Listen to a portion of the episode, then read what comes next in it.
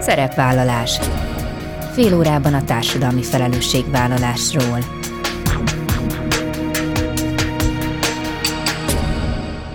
Jó napot kívánok! Bíró Bori köszönti Önöket! Adásainkban hétről hétre példákat hozunk arra, hogy egy-egy cég vagy intézmény, netán magánszemély, milyen formában, milyen eszközökkel járul hozzá anyagi gondok, társadalmi problémák orvoslásához, az életminőség javításához, a fenntartható fejlődéshez. Így módon is kifejezve, hogy felelősséget érez azért a környezetért, amelyben él és dolgozik a települési szintű ifjúsági munka szereplőinek a találkozására, a tudás és a tapasztalatok megosztására, valamint az ifjúsági részvétel jó gyakorlatainak bemutatására és megismerésére szervezik a helyben hogyan fiatalok a településeken című konferenciát, amelyen szó lesz többek közt az ifjúsági munka aktualitásairól és jövőképéről. A szervező a Gyermek és Ifjúsági Önkormányzati Társaság, melynek elnöke Bálint Andrea lesz a vendégem. Az adás második felében az idén 25 éves Magyar Lovas Terápia Szövetség akreditált képzéséről beszélgetünk Edvi Péterrel, a Nemzetközi Gyermekmentő Szolgálat alapító elnökével. A szervezet Fóti Lovasterápiás és Oktató Központjában október végén konferenciát tartottak hazai és külföldi szakemberek részvételével, többek közt arról, hogyan segíthet feldolgozni a lovasterápia a traumákat, vagy hogy miként lehet bevonni a halmozottan hátrányos helyzetű gyerekeket a lovaglásba. Ezek a mai témáink, tartsanak velünk! November végén helyben hogyan fiatalok a településeken címmel szervez konferenciát a GIÖT, vagyis a Gyermek és Ifjúsági Önkormányzati Társaság, amelynek elnökét Bálint Andit köszöntöm. Szerbusz Andi! Sziasztok, üdvözlöm a hallgatókat! talán sokan nem is biztos, hogy tudják, hogy létezik olyan, hogy ifjúsági szakma, mert a ti társaságotok ennek a fejlesztésével foglalkozik. Kérlek, hogy mesélj egy picit arról, hogy mit akar az ifjúsági szakma, és mióta létezik a gyíjött, mit érdemes róla tudni. Fordítva kezdeném a kérdéseid sorrendjét, okay. megfordítanám. A GIOT 1996-ban jött létre, lánykori nevén, illetve hivatalos levén gyermek és ifjúsági önkormányzati társaság az Egyesületünknek a neve, és eredetileg a 96-os megalakuláskor az volt a szervezetnek a célja, hogy egy ernyő szervezete legyen az akkoriban megalakuló települési szintű gyermek, illetve gyermek és ifjúsági önkormányzatoknak.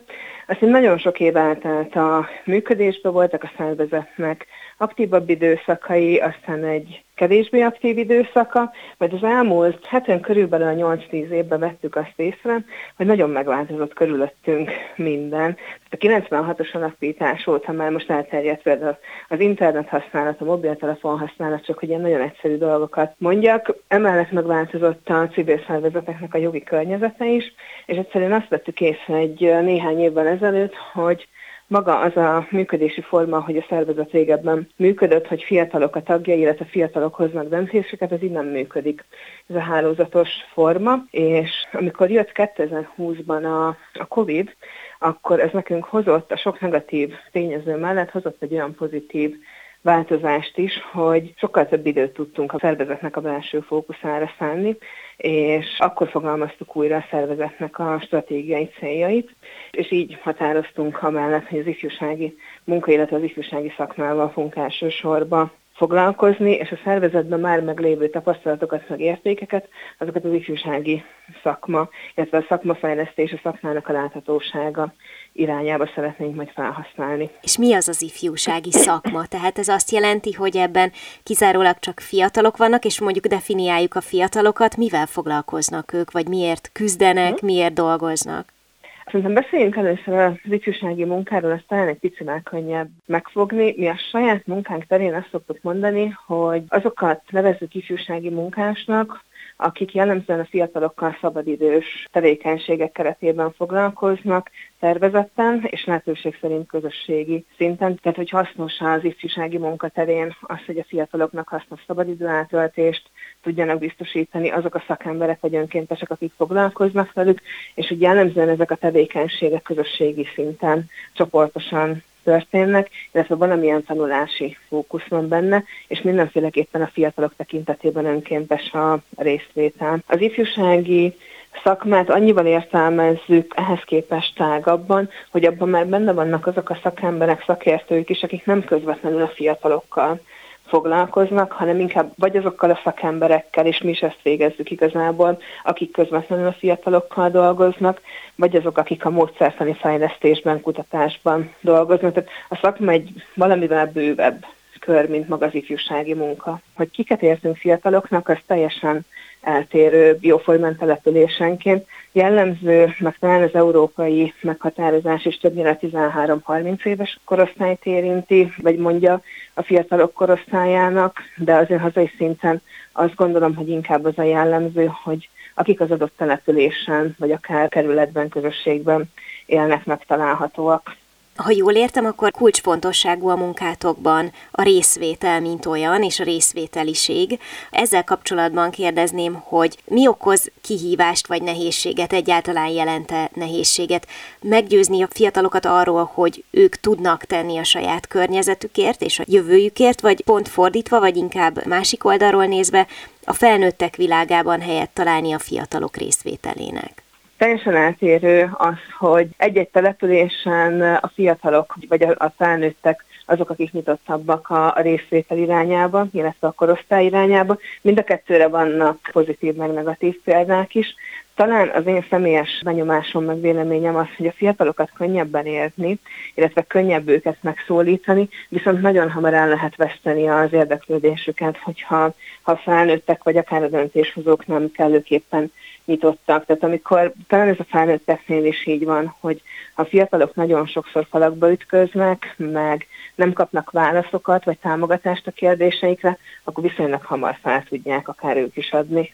Tehát jól kell őket megszólítani, az nagyon fontos akkor. Igen, igen, igen, igen, ezt mindig szoktuk javasolni azoknak az önkormányzatoknak vagy szakembereknek, akik először próbálják vagy, vagy egy hosszú szünet kihagyás után próbálják a fiatalokat elérni és megfogni, hogy készüljenek fel rá, meg tudatosan tervezzenek, mert nagyon meghatározó lesz a fiataloknak az első élménye. Uh-huh.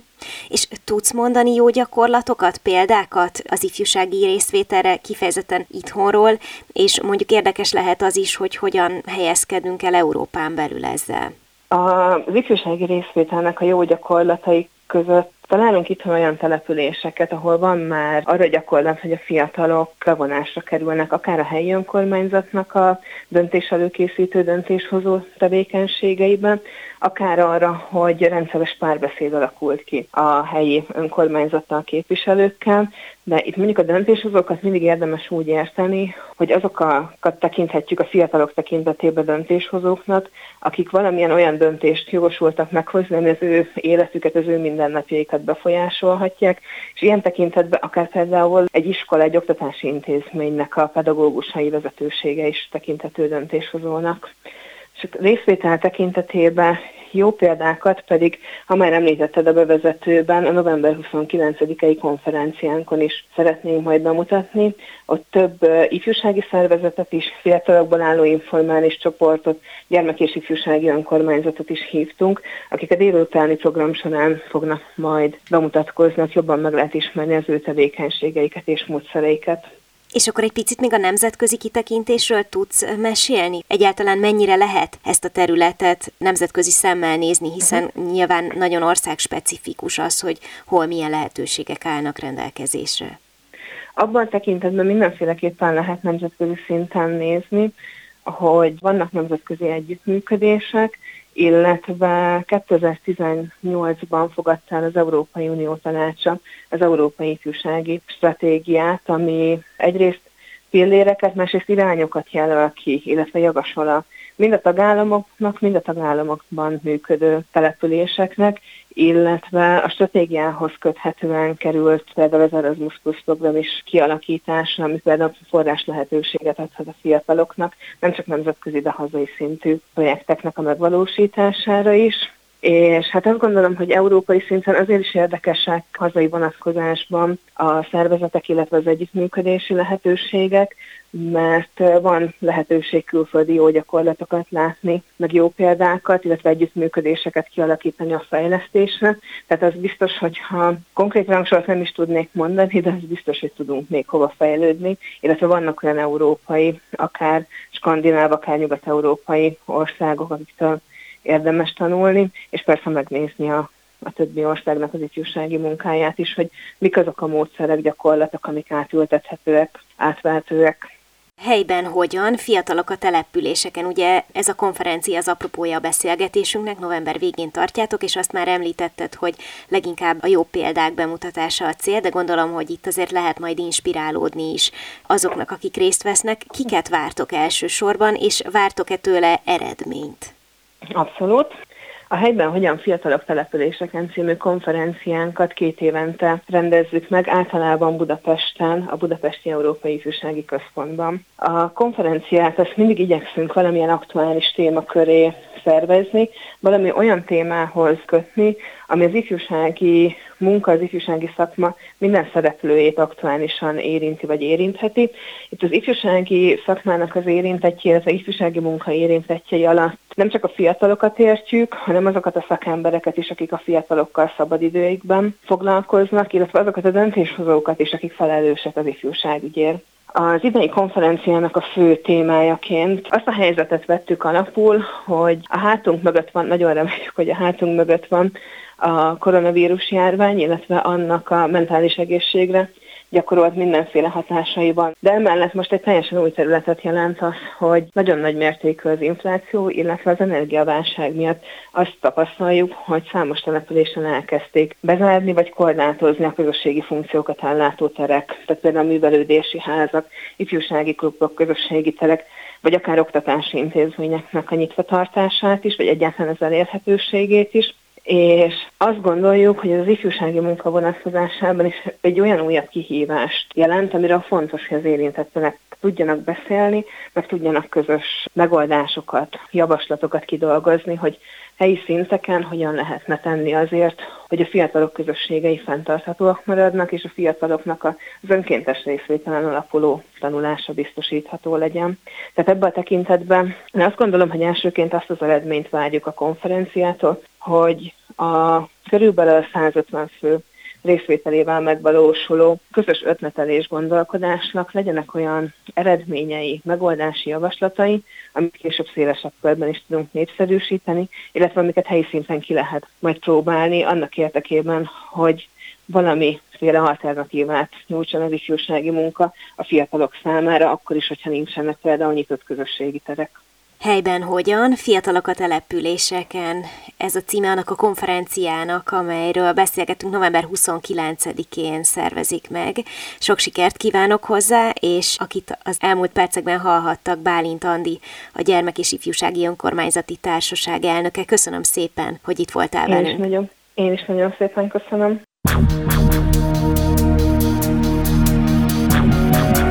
Szerepvállalás fél órában a társadalmi felelősségvállalásról.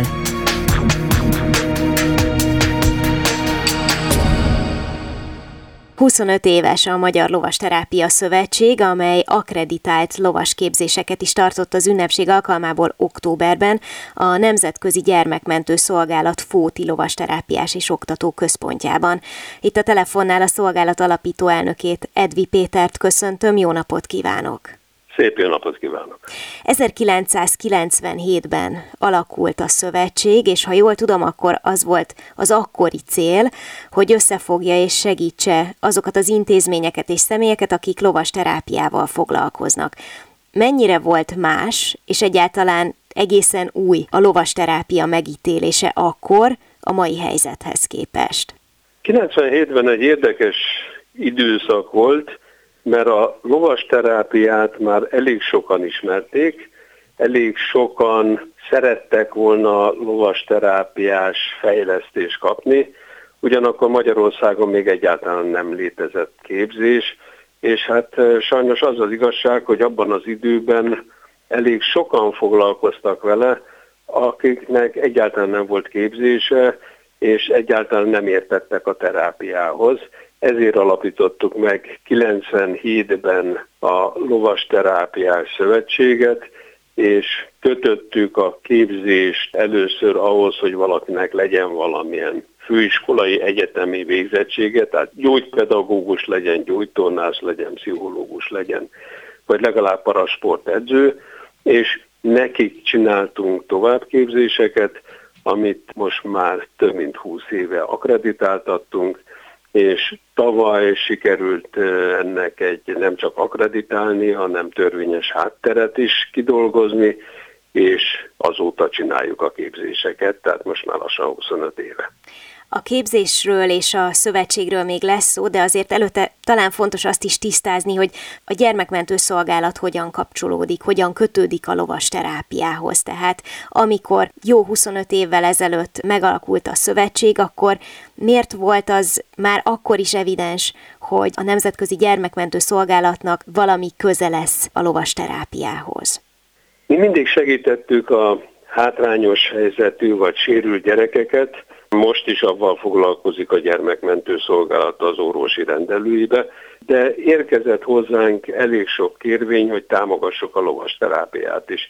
És kezdetben támogattuk, de egy idő után elég sok visszajelzés érkezett, amiben azt a jelzést kaptuk, hogy nagyon sajnálják és köszönnik a segítségünket, de a lovas terápia nem segített, hanem inkább rontott a gyerek állapotán, és akkor utána néztünk, csináltunk egy felmérést, és akkor jöttünk rá, hogy sokan úgy végzik a terápiát, úgy dolgoznak, hogy egyáltalán nincs képzettségük, és ezen kívántunk segíteni, és azt mondtuk, hogy a terápiát magát akkor nem támogatjuk, de a képzést igen. Világos. Na most többször említette már, hogy nagyon fontos küldetés ez a továbbképzés az önök életében. Ez is, és a szakemberek utánpótlása, hiszen nyilván akkor lesznek jó szakemberek, hogyha folyamatosan képzik őket ezzel kapcsolatban hova jutottak az elmúlt 25 évben, és már néhány példát említett, de egy picit fejtsük ki, hogy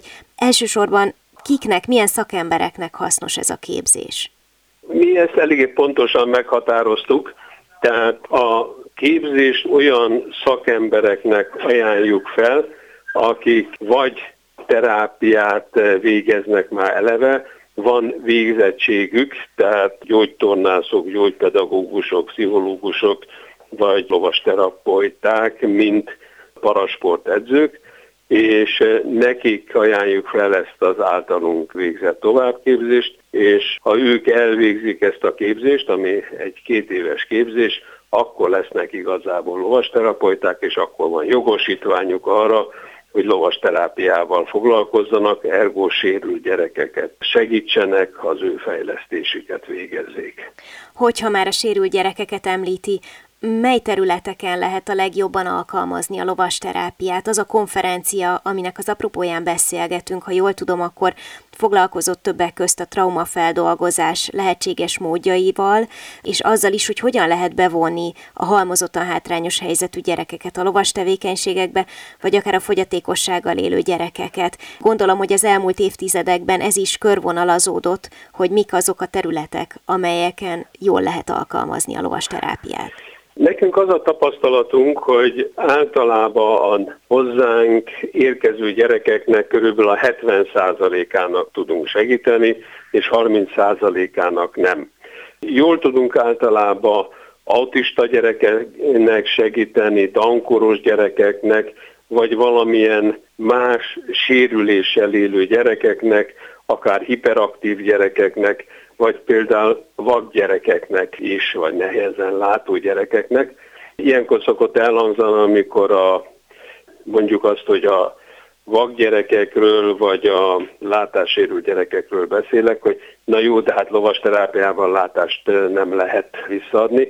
Persze, hogy nem lehet, de ugyanakkor a finom motorikát, az egyensúlyérzéket, azt nagyon jól lehet fejleszteni ezzel a metodikával, és ezáltal a gyerekek sokkal kevésbé csetlenek, botlanak, sokkal jobb a finom motorikájuk, tehát nagyon fontos pont egy látássérült gyereknek, hogy ne essen el, vagy meg tudjon valamit pontosan fogni. Tehát akkor a lovas terápiát azt alapvetően nem úgy kell elképzelni, hogy egészen direkten, vagy sok esetben közvetlenül segít ebben vagy abban a helyzetben, hanem mindaz, amit kivált, az az, ami az adott helyzetben tud valamilyen formában segíteni, fejleszteni, vagy akármilyen módon támogatni a gyereket. Hát ez attól függ, mert ugye maradjunk ennél a példánál. Egy koponya sérült gyereknél néha létfontosságú, hogy az egyensúly érzékét javítsuk, uh-huh. és az már egy közvetlen terápia, egy közvetlen fejlesztés, amit ezzel a metodikával csinálunk.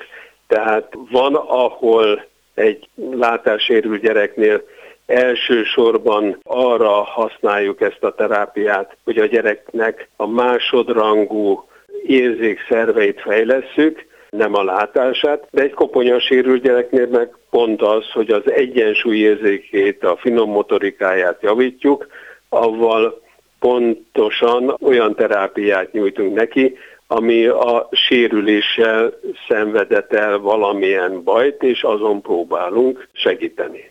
Ugyanúgy, mint a autista gyerekeknél, vagy a dankoros gyerekeknél is tudunk sok mindent fejleszteni, egy autista gyerekkel borzasztó nehéz kontaktust teremteni. Ugyanakkor a lovasterápia segítségével lényegesen jobb megoldásokat tudunk teremteni, és a gyerekekkel sokkal könnyebb kontaktust teremteni. Tehát, hogy ez egy olyan metodika, ahol hát különböző gyerekek, különböző betegségek, különböző szindrómák, és hát attól függ, hogy mivel állunk éppen szembe, annak függvényében tudunk segíteni vagy sem, de ugyanakkor csak az előbb mondtam már, hogy a gyerekek 30%-ának nem tudunk segíteni, Például, hogyha valakinek lószőr allergiája van, hm. akkor annak sajnos nem tudunk segíteni, mert hát egyáltalán nem tudjuk a ló közelébe vinni. Igen, ez, ez abszolút érthető. Ugye Fóton van a gyermekmentő szolgálatnak a lovasterápiás és oktató központja. Ez mennyire számít egy egyedi helyszínnek Magyarországon? Mondjuk úgy, hogy ilyen helyszín azért több van, egy ennyire fejlesztett helyszín, ahol szinte minden megtalálható, már úgy értem, hogy a terápiák közül, tehát van parasport trénertől kezdve hipoterápián át és gyógypedagógiai lovaglás, az Magyarországon egyedül itt van ebbe a intézetbe, ahol még egyúttal van egy olyan terem is, ahol egy kisebb konferenciát tudunk szervezni. Tehát, hogy ennyire felszerelt intézet és ilyen sok lehetőséggel ilyen sajnos nincs az országban, de az országban most már olyan 50-60 helyen végeznek lovasterápiát. És milyen a hírünk a világban? Azért kérdezem, mert a konferencia kapcsán olvastam, hogy fontos a nemzetközi tapasztalatgyűjtés is. Mit lehet mondani, hogy hol tart a lovasterápia a nemzetközi mezőny tekintve? Azt gondolom, hogy elismernek minket, aminek két oka van. Az egyik az, hogy amikor saját magunkat képeztük, illetve a gyermekmentőszolgálat segítségével a képzés kezdetben folyt, akkor a világ legjobb, legismertebb szakembereit hívtuk meg Magyarországra oktatni, ami azt gondolom, hogy nem nagyon volt még korábban, tehát meghívtuk Octavia Brandt, aki a Világszövetségnek akkoriban az elnöke volt, és ő tartott több előadást, több csoportot oktatott. Meghívtuk professzor Karl Klüvert, aki meg Octavia Brand előtt volt a Világszövetség elnöke, és különben volt professzor. De hívtunk oktatókat Hollandiából, Olaszországból, Izraelből, Ausztráliából, és mindenhonnan a világról, ahol tényleg nagyon jó és nagyon ismert oktatók voltak, és így képeztük ki a magyarországi szakembereket, akik közben részben átvették az oktatást, részben nem. Tehát mondjuk a gyógypedagógusoknak olyan oktatója van, akit már nálunk képeztek ki, és átvette az oktatást, és közben már egyetemi docens. Ugyanakkor a gyógytornászoknak, a pszichológusoknak az egyiknek egy eh, német szakember mind a mai napig a fő oktatójuk és a felelőse, és a pszichológusoknak meg egy holland szakember mind a mai napig a felelőse, és azt gondolom, hogy így egy kiváló gárdát sikerült képezni, akik a világon mindenhol megbecsülésnek örvendenek. 2024-ben mi fogjuk szervezni a világkonferenciát, ami úgy szintén egy bizalom alapján kaptuk meg, hiszen úgy kezdődött, hogy a különböző tagországoknak szavazni kellett róla, hogy Magyarországon lesz a világkonferencia, vagy esetleg máshol, és Magyarországot megszavazták. Hát ehhez szeretettel gratulálok, és akkor legkésőbb 2024-ben újra beszélgetünk, de most pedig boldog születésnapot kívánok a Lovasterápia Szövetségnek, mert hogy idén 25 éves, és ennek apropóján beszélgettünk az akreditált lovas képzésekről Edvi Péterrel, a Nemzetközi Gyermekmentő Szolgálat alapító elnökével. Nagyon szépen köszönöm, hogy szakított ránk időt. Köszönöm én is, kellemes napot kívánok. Viszontlátásra. Ennyi fért a mai műsorba, legközelebb jövő héten szombaton 13 órakor jelentkezem. Ha még nem tették, kövessenek minket közösségi oldalainkon, a Facebookon, az Instagramon és a YouTube-on. Ha bármiről lemaradtak volna, az adást vissza tudják keresni a Klubrádió weboldalán, és podcast formában is megtalálják a szerepvállalást a Spotify, a Google és az Apple podcastek felületein, ahol bármikor meghallgatható a műsor. Köszönöm, hogy velem tartottak, további kellemes online rádiózást kívánok. Bíró Borit hallották.